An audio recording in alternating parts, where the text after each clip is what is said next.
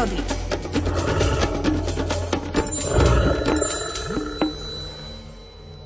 Od prvého okamihu, ako sa prírodovedec Miroslav Saniga stretol s hlucháňom, ešte ako malý chlapec, pocitil k tejto zvláštnej ratolesti prírody neopísateľné chvenie srdca.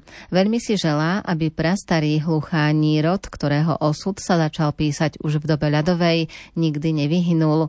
Zo spomienok a obrázkov z pozorovania hlucháňov vznikla knižka Rozímanie s hlucháňmi. V nej je aj príbeh o Tetrovcovi na Skalnej Alpe. Číta Alfred Svan. V jedno popoludnie na sklonku apríla som sa vybral skontrolovať tokanisko na Skalnej Alpe. Na chatku na Kladnitej som došiel až pod večer. Len čo som si odložil v chatke ruksak, pobral som sa ešte pred zotmením na tokanisko do sedielka medzi skalným a teplým.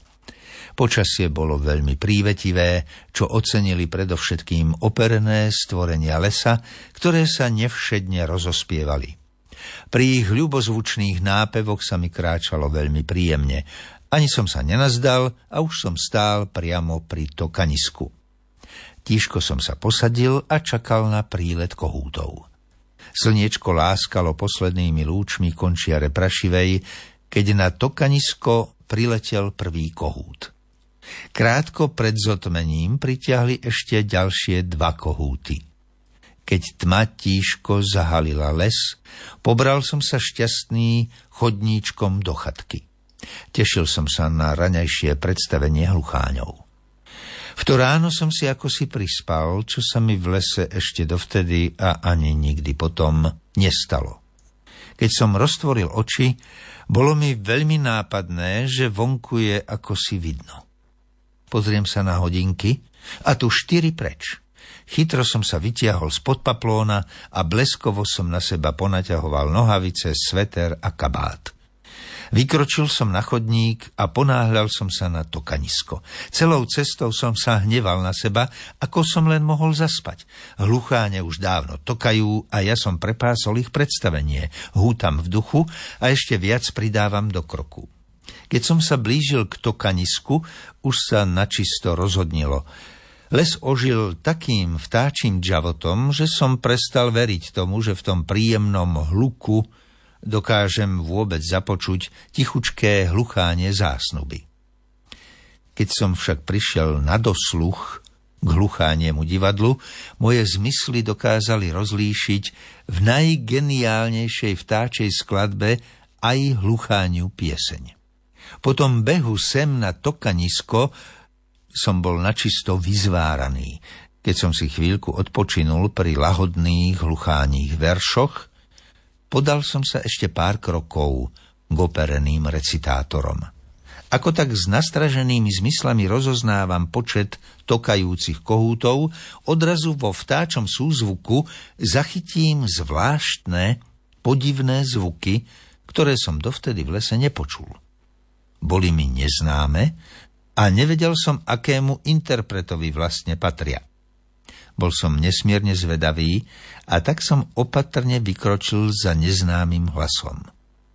Zvuky, ktoré tak trochu aj pripomínali hluchániu pieseň, sa niesli z mohutného smreka, vyčnievajúceho nad okolité buky a javory. Horko ťažko som sa dostal na dohľad pod smrek. Snažil som sa na ňom objaviť neznámeho opereného recitátora.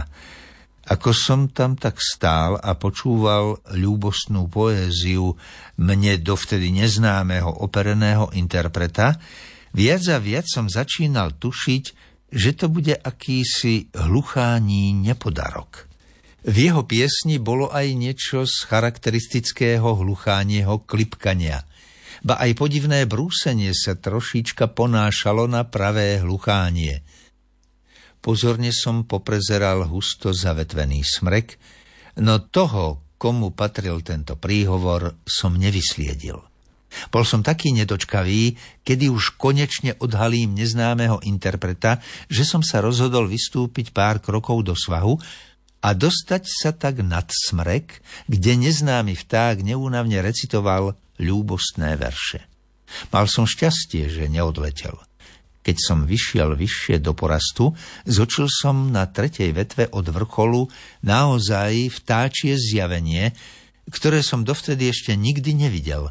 Môj predpoklad o hlucháňom nepodarku sa do bodky naplnil.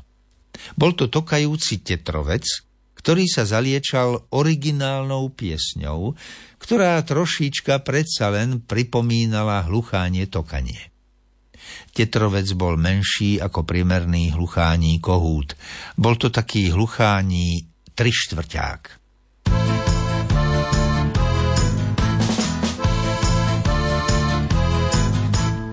Na hrobe velikána svojej slávnej doby sedí holub a suchú kvorku drobí a vôbec nevie, kto to je, on tu len ďobe.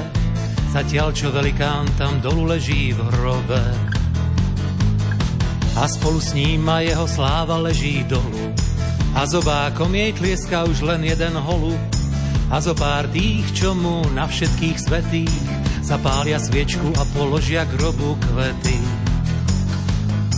Nik nevie, kto nakoniec ako život prežil, preto mi súdiť nikoho neprináleží.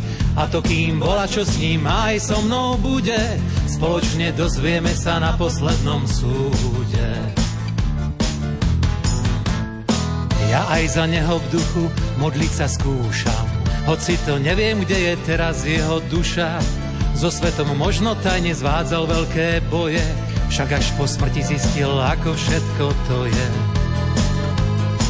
A možno krátko predtým, ako vydýchol, tú všetku slávu, všetko, čo mal a to kým bol, na slávu a chválu Božiu dal ako obec.